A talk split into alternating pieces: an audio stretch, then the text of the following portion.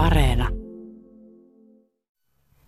Kostea kesäpäivä Hietaniemen hautausmaalla ja täytyy sanoa, että kyllä tätä luonto kaipaakin sen vihertymisen kannalta pieni määrä vettä on ihan hyvä asia. Meidän työntekomme kannalta se ei ole niin mukavaa, mutta se minkä sade kastelee sen kyllä aurinko ja kesä sitten kuivaa. Ollaan muuten mielenkiintoisen haudan äärellä. Joo, kun puhuit tuosta sateesta ja muuta, niin hautausmaan vehreys alkaa pikkuhiljaa olla huipussaan. Kohti kesää mennään ja linnut eivät tunnu pistävän pahakseen tuota ää, sateen ropinaa, mutta mielenkiintoinen hauta. Se on mielenkiintoinen, niin kuin Heikki Kinnunen tapasi sanoa jossain sketseissä. Nimenomaan sen takia, että kysymys on hyvin harvinaisesta olympiavoittajasta, harvinaista sikäli mitä lajeihin tulee. Voisi kysyä tässä niin kuin ensi alkuun vihjeenä, että ketkä suomalaiset ovat Lehtonen nimisinä voittaneet olympiakultaa. Toisen monet tietävät, koska hän on Jämsänkosken painiveijeri Kyösti Lehtonen, joka vuonna 1956 Melbourneessa itsenäisyyspäivänä toi Suomelle kultamitali, mutta se toinen Lehtonen, se on jo vähän vaikeampi. Siihen voisi tietysti antaa helpottavan vinkin ja sanoa, että hän on kaksinkertainen olympiavoittaja. Niin voisi todellakin lajissa, jossa on, joka oli kolme kertaa olympiakisojen ohjelmassa ja siinä on neljä voittajaa, joten aina vaan vaikeammaksi menee. Mutta Eero Lehtosesta tietysti on kysymys. Viisi ottelun kaksinkertaista olympiavoittajasta, Mikkelin miehestä, metsien miehestä, joka todella tässä harvinaisessa lajissa molemmilla kerroilla, kun osallistui, toi Suomelle kultamitalin.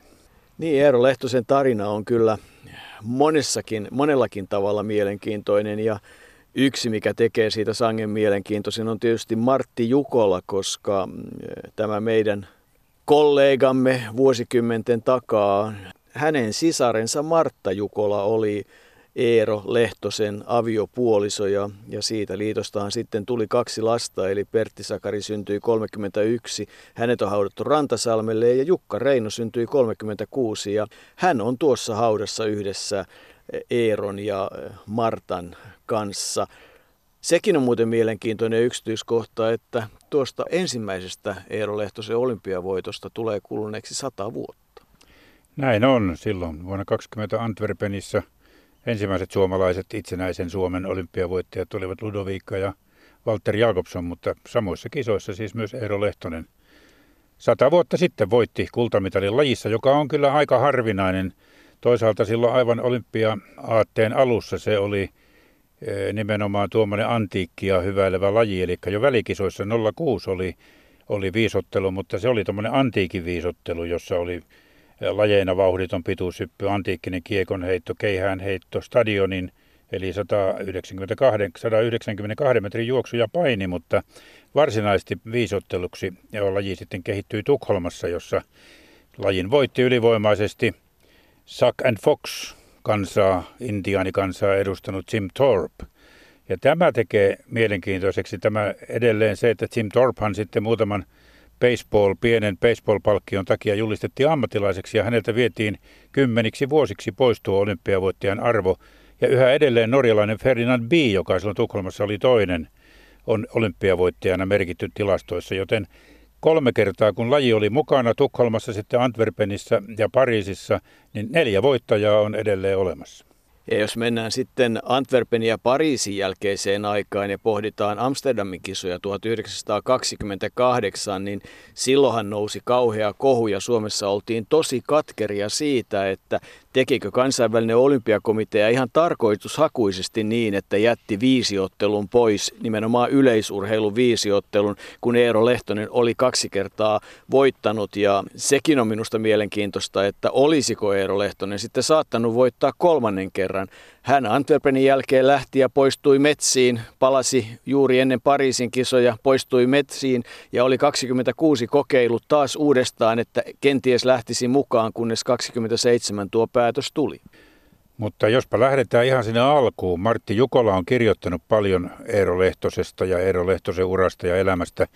Tietysti siitä syystä, että, että Martta oli Martti Jukolan sisko ja Jukola seurasi mielellään sitten Eero Lehtosen uraa – Jukola itse lepää muuten tuossa muutaman kymmenen metrin päässä näiden rehtosten haudasta. Mutta näinhän aloitetaan näitä Jukolan kirjoituksia vähän siteeraamaan. Pellervoseuran julkaisussa olympialaispoikia Jukola kertoo aivan Eero Lehtosen ensimmäisistä vuosista ja toteaa, että poika oli syntyessään kovin hento ja pysyi sitten kauan ikäisien laihempana ja heikompana, mikä osaltaan aiheutui ehkä paljaasta pullomaidosta. Epäiltiin jotokko miehen alusta tulee eläjätä lainkaan, mutta tulihan siitä, kun isä pani oikein kovan kuraasin päälle. Isä oli ollut koko ikänsä innokas hiihtäjä ja luistelija ja vei nyt koko lapsikaravaaninsa, kaikkiaan kuusi, joka sunnuntai metsään tai Likolammen jäälle. Muuana talvena jäädytettiin kodin pihamaalla koko perunapelto luistiradaksi. Eli Eero Lehtonen on itse asiassa lapsena ollut kaikkea muuta kuin ennustettava olympiavoittaja. Niin, eikä tuonkaan jälkeen tuo harjoittelu nyt ihan lähtenyt menemään siihen. Hän liittyy muun muassa sellainen vuoden jakso, jolloin hän ei lääkärin käskystä saanut harjoitella ollenkaan. Sitä edelsi sitten se Aareveljen kova harjoitus, jota hän Eerolle teki. Perheessä hän oli kaiken kaikkiaan kuusi lasta, eli Eeron isä, liikemies, nimenomaan maalausliikkeen pitäjä Alfred Lehtonen, hän suomensi nimensä Grönruusista, meni naimisiin Magdalena Puupposen kanssa ja Hilma Saimi Lempi, Urho, Aare ja Eero olivat ne lapset tuosta liitosta, mutta kyllähän se on aikamoista kuvausta, että miten sitä heiveröistä Eeroa harjoitettiin. Niin veli Aarre oli, oli perheestä se toinen urheilija ja, ja kova juoksija, mutta hän menehtyi varsin nuorena sitten merillä ollessaan, mutta ehti kuitenkin Eeroa valmentaa tavallaan. Ja Jukolla jälleen lainataan, kun kerrotaan vähän minkälaista tuo Aarren valmennus oli ja yleensä poikien välinen kilpailu. Ja näin Jukola kirjoittaa, nytpä vasta heiveröinen Eero leikkiin joutui. Aarre teetäti hänelle jos jotakin, mutta varsinkin juoksutti. Kun Eero oli seitsemän vuoden ikäinen, järjesti veli monesti kadulla kotipihan edustalla kilpailuja sadan metrin matkalla, jolloin Eero sai aina sisariltaan Saimilta ja Lemmeltä reilusti selkäänsä. Se kävi katkerasti pikkupojan sisulle. Hän päätti nyt ruveta harjoittelemaan niin pitkiä matkoja, että tytöt varmasti kalpenisivat. Kun Eero oli mielestään kylliksi harjoitellut muun muassa valmistavassa koulussa, niin sanotussa hevosleikkikilpailussa, jossa pojat itse kutomilla ohjaksilla toisiaan ajaen mittelivät voimiaan, päätti Eero haastaa itse valmentajansa kilpailuun. Pojat järjestivät kestävyysjuoksukilpailun kotipihan ympäri. Mies se, joka useamman kerran jaksaisi tontin kiertää. Puolen sataa kertaa pojat jo olivat kierroksen painaneet, mutta ei eroa vain alkanut syntyä. Eero alkoi kuitenkin kierroksen 52 jälkeen nähdä tähtiä ja päkertyi takapihalle nokkosten sekaan hyvin vähän runollisen paikan viereen. Aarre jatkoi vielä neljä kierrosta voittonsa varmistamiseksi. Meno oli aika kovaa olihan se aika moista ja, ja sitten sen jälkeen todella lääkärit olivat sitä mieltä, että hän oli tämmöisillä pitkillä pitkillä juoksulenkeillä, joita tehtiin sinne kesäpaikkaan noin 10-12 kilometrin päähän. Liekö silloin jo siellä Helppanalan kylässä, jossa myöhemminkin sitten Eero Lehtosen kesäpaikka oli. Yhtä kaikki vuoden tauko siinä harjoittelussa tuli, mutta onhan siellä anekdootteja muun muassa sitä, että Eero halusi juosta myös aitoja ja ensimmäinen aitajuoksukokeilu taisi syntyä oikeastaan vähän niin kuin pakon sanelema, ellei peräti kauhun aikaansaamana. Niin, jos mennään vielä siitäkin vähän eteenpäin hetken aikaa, eli, eli hauska juttu oli sekin, kun harjoitteluun tuli Jukolan mukaan lievä muutos, kun Eero meni 1909 yhteiskouluun ja sai äitinsä tekemät ensimmäiset varsinaiset urheiluhousut, jotka olivat niin kirkkaan torakan vihreät, ettei Eero ne jalassaan kehdannut harjoitella toisten kanssa urheilukentällä, vaan kierteli pitkin hautausmaan reunuksia. Ja, ja niin kuin sitten just hän juoksi tuonne kesäasunnolle, niin kuin sanoit, ja, ja välillä kanatarhahoito työllisti tuota urheilijaa, kun hoidokkia piti saada juoksemalla kiinni kanat lä- läkähdyksiin. Ja sitten tuota, kun tuli tuo aitajuoksu, niin sehän alkoi sillä, että Eero joutui kerran hyppäämään metrisen aidan yli välttyäkseen isänsä uhkaamalta selkäsaunalta ja isänkin mielestä ylitys silloin oli ollut aika komea. Niin, ja silloinhan oikeastaan se Eeron urheileminen alkoi sitten jo siinä koulun seurassa Mikkelin S-luussa, jonka pohjilta sitten oikeastaan 1922 kaiketi Mikkelin kilpaveikot perustettiin. Siinä yhdistettiin MSLU ja VPK Jousi ja näin saatiin tuo kilpaveljet. Mutta vähitellen siitä sitten Eero Lehtosesta alkoi muokkaan tuo kova urheilija ja ensimmäiset varsinaiset kilpailunoteraukset löydetään vuodelta 1916, jolloin hän jo sitten osallistui viisiotteluun. Sittenhän siihen tietysti, hän sai siis 1917 eh, SM hopeaa ja sittenhän tuli se sisällissodan jakso, jolloin urheilemista nyt ei liiemmälti ollut ja Eerokin taisteli Mäntyharjun rintamalla, mutta 1919 ja 20 hän sitten vei viisiottelun Suomen mestaruuden ja siitä sitten matka vei kohti Antwerpenia ja Antwerpenissahan hän oli sangen ylivoimainen. Saat palata sinne Antwerpeniin kohta, mutta haluan vielä vähän kertoa tuosta aitajuoksun aloittamisesta, koska siihen liittyy myös toinen aika ainakin meitä huvittava juttu, kun harjoitus sai edelleen huvittavia muotoja, kun Eero itse rakenti muutamia metrisiä aitoja sitten sen jälkeen, kun oli, oli isänsä mielestä komean aidan ylityksen tehnyt ja hankki itselleen lisää aitoja ja sitten loikki pihapiirissä kymmenenkin kierrosta niiden yli vihaisen pässin takaa ajamana, joten silloin niin kuin ikään kuin ei ollut jänis, vaan pässi siinä harjoittelussa. Mutta sitten kun sitten Mikkelin SLUn varastoissa, kun löytyi kunnollisia aitoja, ja ne auttoivat, mutta eräänä koleana syyspäivänä esikaupungin muijat polttivat aidanrämät kahvipannunsa alla, eikä siitä pitäen Mikkelissä Eeron aikana enää aitoja ollut. No lisäksi pässi tapettiin samana syksynä ja aitaharjoitus loppui, mutta pässin nahasta Eero sai sentään viisi markkaa ja osti elämänsä ensimmäiset piikkikengät. Ehkä siitä johtuen hän ei sitten pärjännyt kymmenottelussa, kun aitaharjoittelua ei enää ollut. Hän osallistui siihen kerran, nimenomaan Antwerpenissa 20, keskeytti sen, mutta viisiottelussa, jossa lajit olivat pituus keihäs 200 metriä, kiekkoja 1500 metriä, niin se ensimmäinen olympiakulta tuli ja hän oli todella selvä voittaja. Silloin laskettiin järjestys sijapisteitä, eli mitä pienempi pistemäärä siitä voittaja muokkautui. Eli, eli kun voitit, lajin sait yhden pisteen ja, ja hänen pisteensä olivat 11. Everett Bradley Yhdysvalloista, varakas kansasilainen, oli kilpailussa sitten kakkonen. Kilpailuhan meni hyvin siinäkin mielessä, että 200 metrillä syntyi silloin Suomen ennätys 23 tasan. Hän oli ykkönen siinä, oli keihässä, jota heitti 54-67, oli pituudessa toinen 663,5, eli silloin laskettiin puolen sentin tarkkuudella. Kakkonen 1500 metrillä, jossa vain voittajalle otettiin aikaa ja kiekossa hän oli kahdeksas. Hugo Lahtinen oli kilpailussa kolmas. Ja niissä kisoissahan todella Eero Lehtonen osallistui myös pituushyppyyn, hyppäsi 6.28 ja puoli oli 16 ja keskeytti sen kymmenottelun. Ja kun Antwerpenista tultiin, niin mies katosi taas metsään. Mutta sitä ennen kannattaa tuohon pituushyppyyn vielä sen verran palata, että tuota, hyvä urheilukysymys olisi sekin, että kuka suomalainen ensimmäisenä ylitti pituushypyssä 7 metriä ja oikea vastaus on Eero Lehtonen 702. Tosin Hugo Lahtinen jo vuosia aikaisemmin 1914 hyppäsi 7 metriä tasan, mutta sehän vaan sivusi 7 metriä. Eero Lehtinen hyppäsi ensimmäisenä yli 7 metriä. Nyt kun tuon hienosti selvitin, niin kerro kuka ensimmäisenä hyppäsi yli 8 metriä vuonna 1963. No sehän oli tietysti Pentti Eskola. Ja tulos oli silloin 804. Todella vuoden 20 Antwerpenin kisojen jälkeen aika vähän on urheiluun liittyviä asioita Eero Lehtosesta kerrottavana. Se on kerrottavissa, että hän Mikkeli yhteiskoulusta valmistui ylioppilaaksi 1918 ja tuli sitten Antwerpenin aikoihin oli jo opiskelija ja valmistui 1922 metsänhoitajaksi. On siis yksi näitä harvoja akateemisia olympiavoittajia Suomessa – Eero Lehtonenhan oli syntynyt 21. huhtikuuta 1898 Mikkelissä ja hänen tiensä päättyi turhan nuorena 61-vuotiaana 9. marraskuuta 1959, niin kuin tuosta hautakivestä on hyvä lukea. 61-vuotiaana jo pitkään keuhkosyöpää sairastanut Lehtonen kuoli lopulta sydänkohtaukseen. Hän vietti paljon aikaa elämässään metsässä.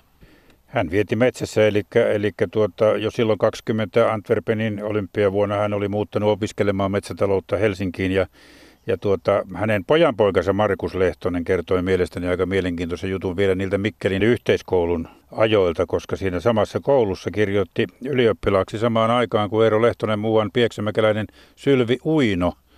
Monet ehkä muistavat hänet Sylvi Kekkosena ja Markus Lehtosen mukaan niin suvussa on ollut vähän tuommoinen tulenarka tieto siitä, että Sylvi olisi ollut palavasti rakastunut Eeroon luokkatoveriinsa, mutta ilmeisesti Eero ei sitten kuitenkaan löytänyt hänestä sielunkumppaniaan ja, ja siitä suhteesta ei tullut mitään, jos sitä suhdetta koskaan ehti ollakaan.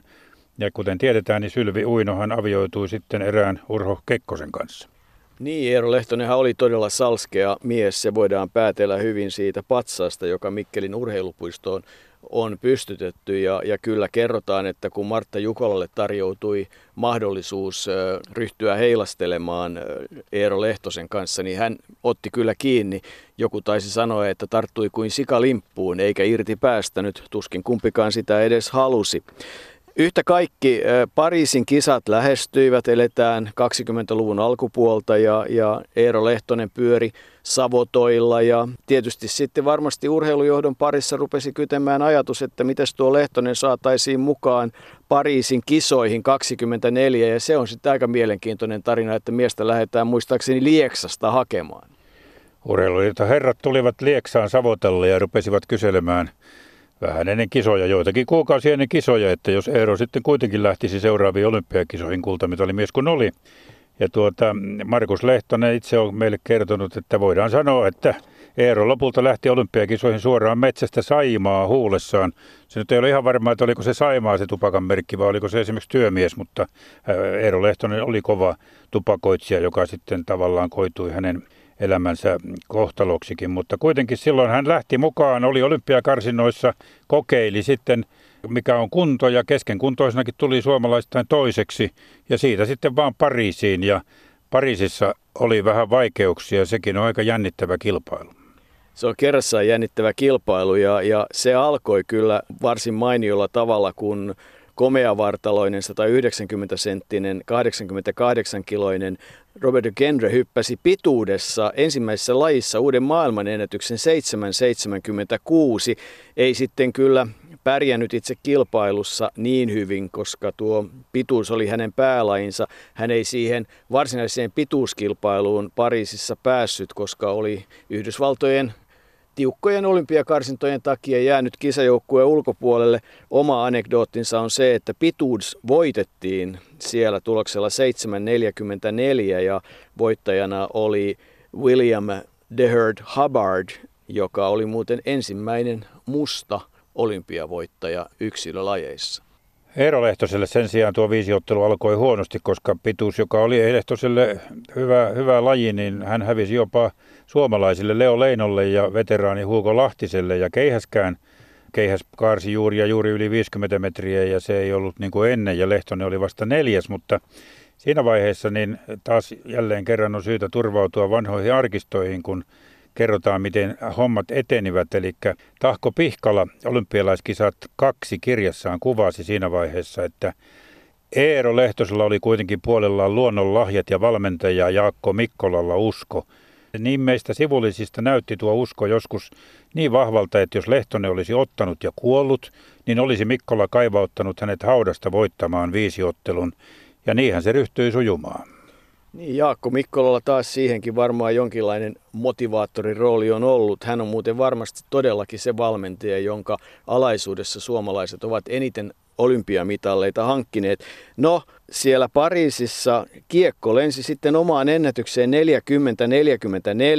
200 metriä kulki 23 sekuntiin jälleen. Ja sitten ollaan siinä 1500 metrissä, joka oli tiukka kilpailu ja se ratkesi vasta 30 metriä ennen maalia ja niin siinä sitten kävi, että unkarilainen jäi lopulta kilpailussa toiseksi.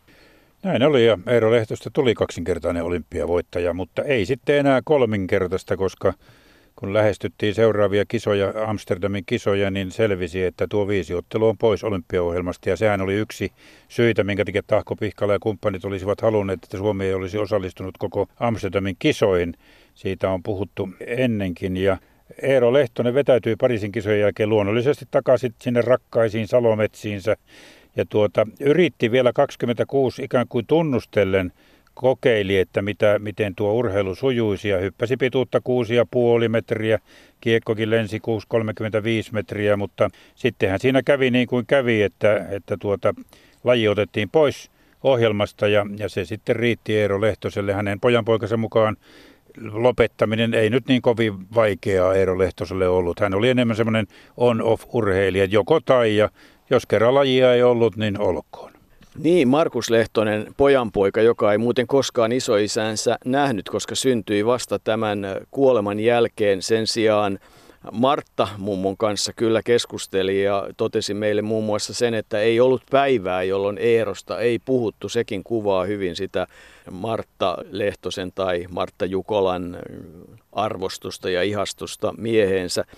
Mutta Markus Lehtonen kertoi myös sen, että kun Eero Lehtonen tuli Pariisista, niin sen sijaan, että olisi ollut odottamassa tonttia ja taloa ja urheiluautoa, niin kuin nykypäivänä kenties voisi kuvitella, niin, niin kävi aivan toisin. Annetaan hänen itse kertoa.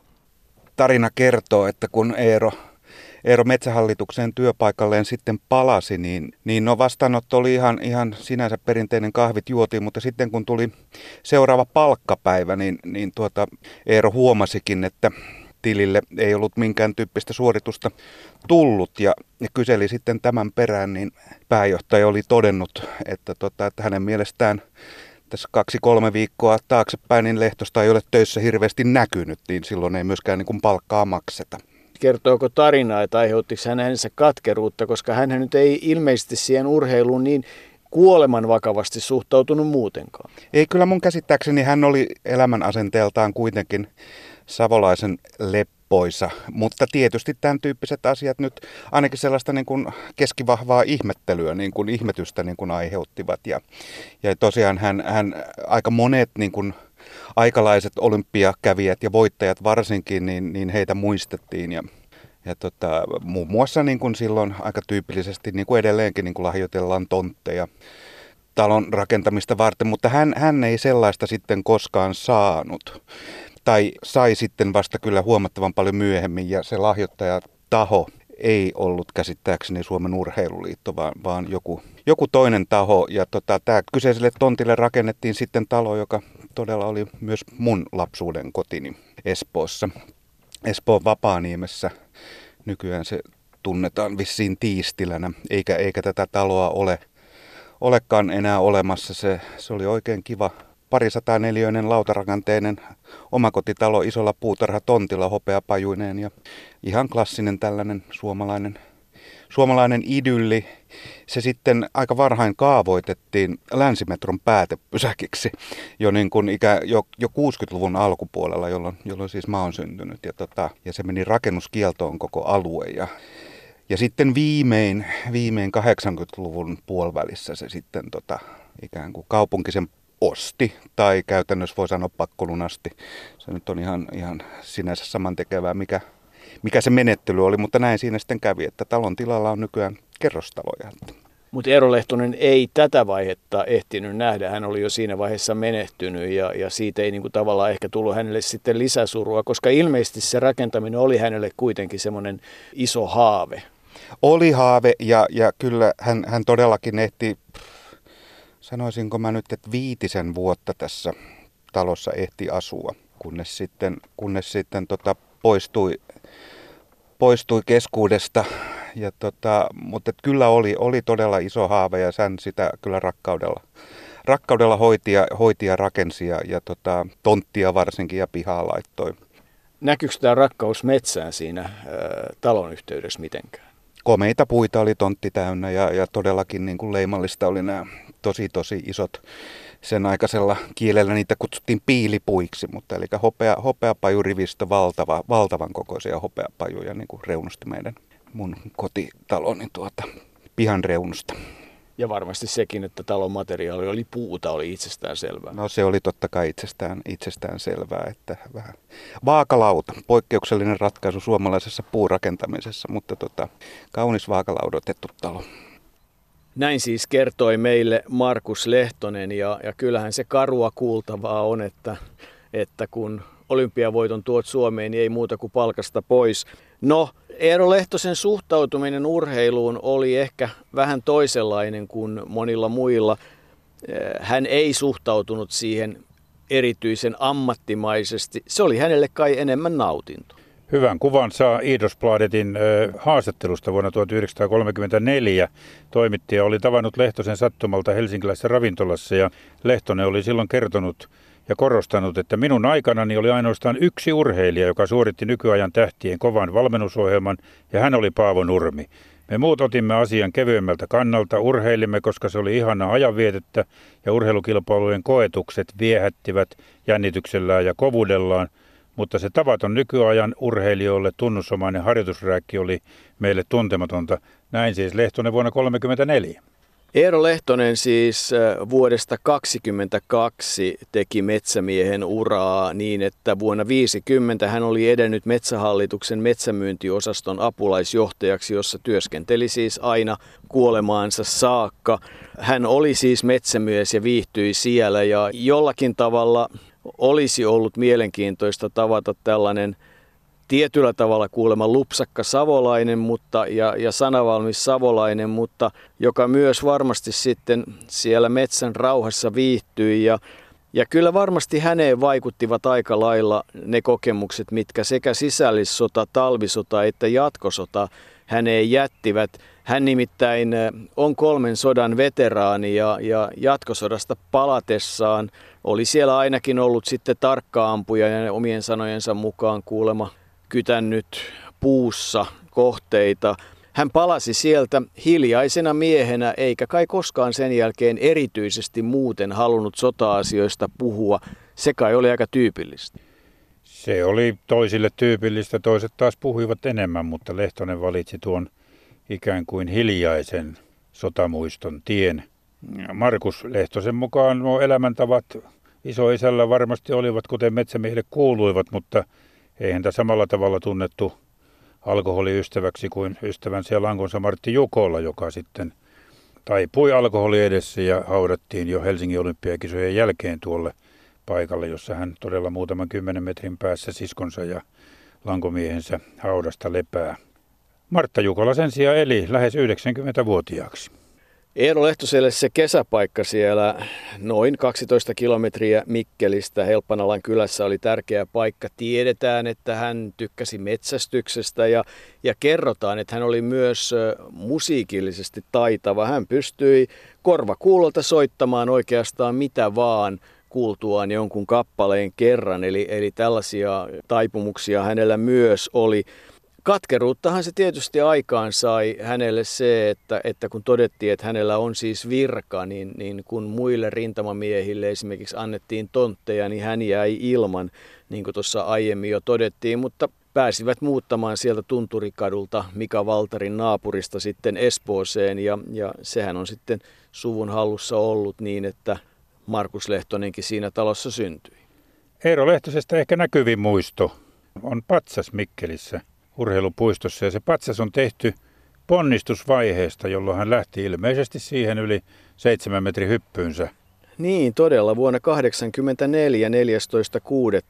se sinne Mikkelin urheilupuistoon Panu Patomäen toimesta tai hänen tekemänään tehtiin. Ja Panu Patomäki on tehnyt aika paljon liikunta-aiheisia töitä, mutta myös muun muassa työläisäidit patsaan 1996 Helsinkiin ja Alppilaan.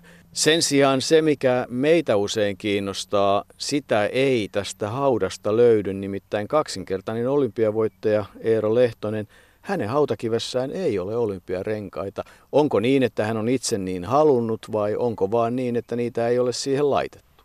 Sitä ei ole vaan ehkä huomattu laittaa, mutta varmasti tässä jatkossa nekin siihen ilmestyvät. Kyllä Eero Lehtonen, vaikka harvinaisen lajin voittaja, olikin sadan vuoden takaa ja 96 vuoden takaa toinen kultamitali, niin kyllähän on ne siihen kiveensä ansainnut. Eero Lehtonen on suomalainen olympiavoittaja.